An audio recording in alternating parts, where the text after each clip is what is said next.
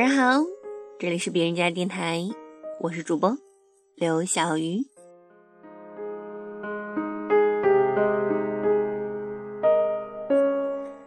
今天是六月一日，儿童节。每每到这个节日，都好想含着棒棒糖去逛游乐场哦。可惜已经过了春游的年纪了，所以只能在家收发一下红包，假装。自己还属于这个节日。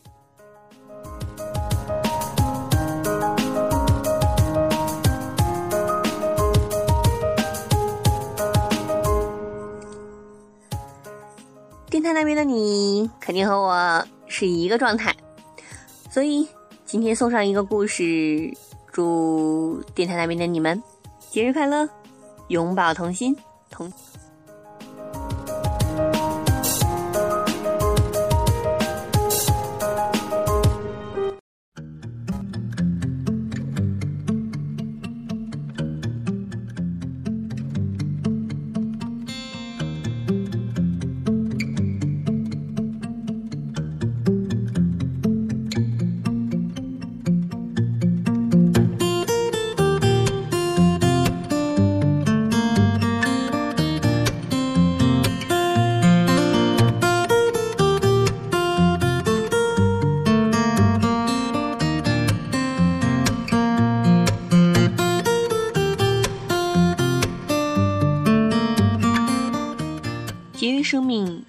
远离作戏。刘同，有一种孤独是，真话只能对自己说，对别人说的，全是言不由衷的假话。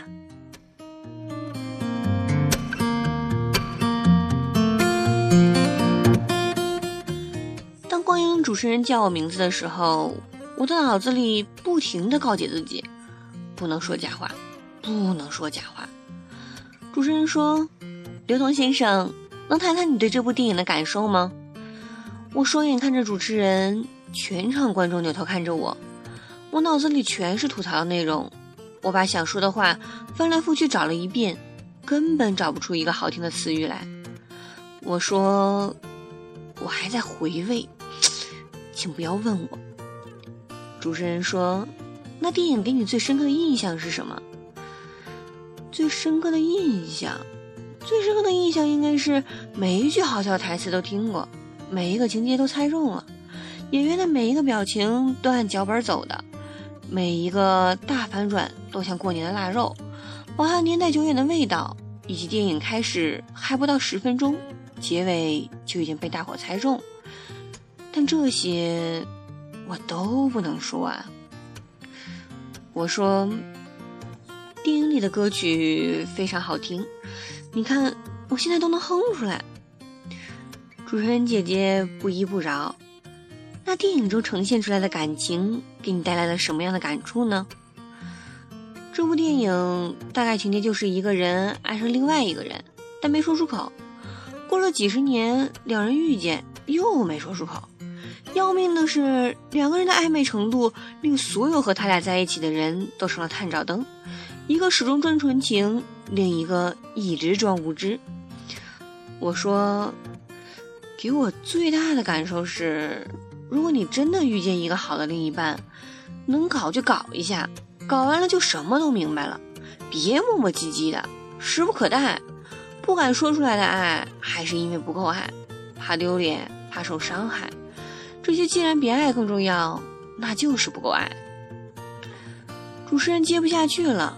临走的时候，公司负责电影宣传的同事狠狠地看着我说：“你说的太差了。”我嘻嘻一笑说：“我没说实话就不错了。”那天晚上我睡得特别踏实。不知道是从什么时候开始，我已经不再困惑一个问题：要如何回答别人的问题才能显得出自己的好？记得还没毕业那会儿，凡是别人问我意见，我都会尽可能的找到对方的优点进行评述，对此还沾沾自喜。一位同学明明唱歌很糟糕，但偏要参加唱歌比赛，他问我的意见，我说：“你唱的还挺有自己的风格的，应该很容易让评委记住吧。”然然后他就花了几百块买了一条裙子，义无反顾的参加了比赛，最终成为垫底歌手，蒙羞而归。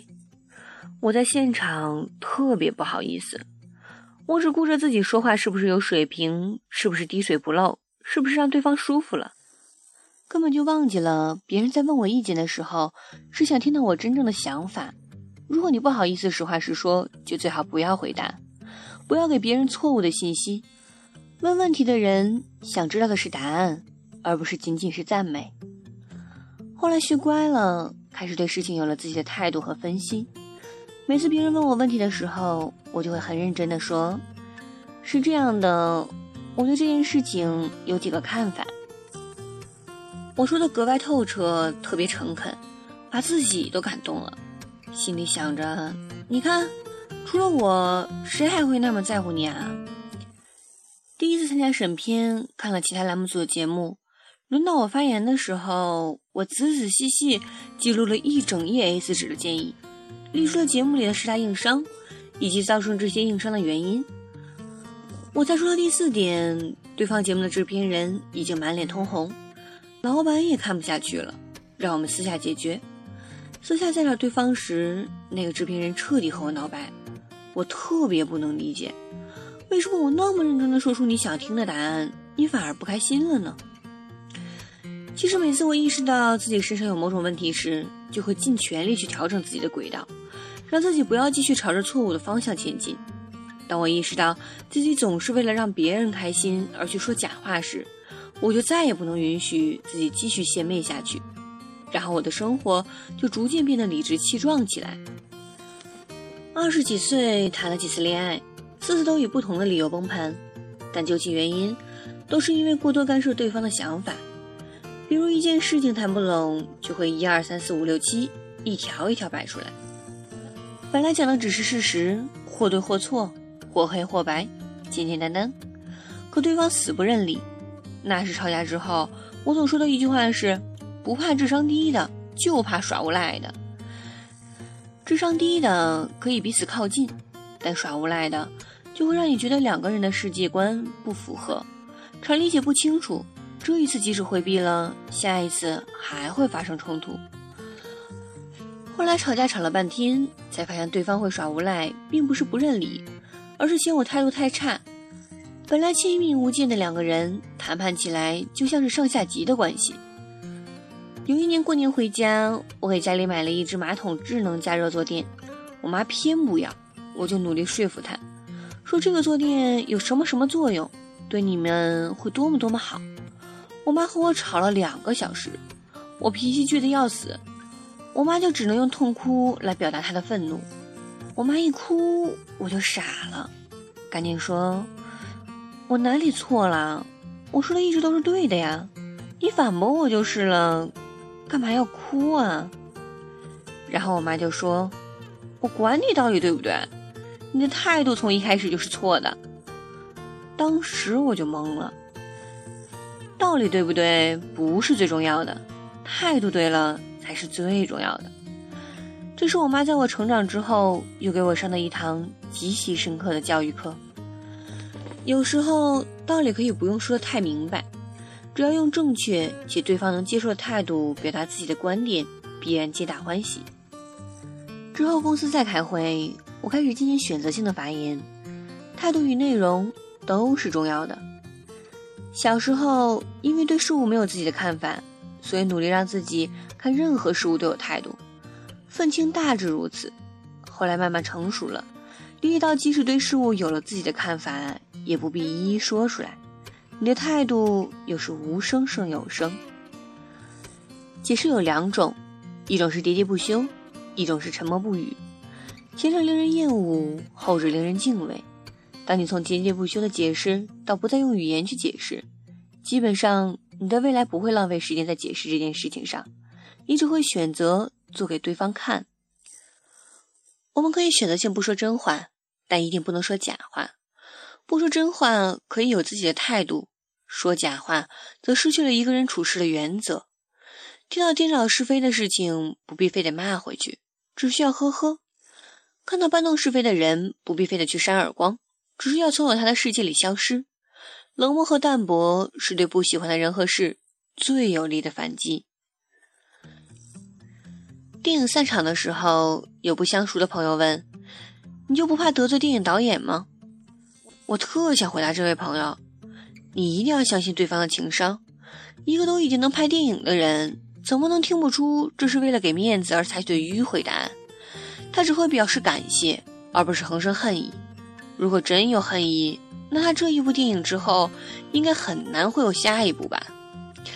但是这些话我藏在了心里，没有对这位朋友解释。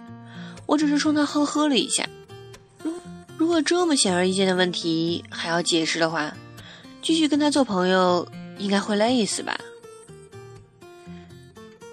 当你到了我这个年纪，再细细回想过去那些令人觉得无助、崩溃的时刻，多半会觉得那些事情在现在看来是一个笑谈。你根本想不明白那时的自己怎么会那么纠结，浪费那么多时间。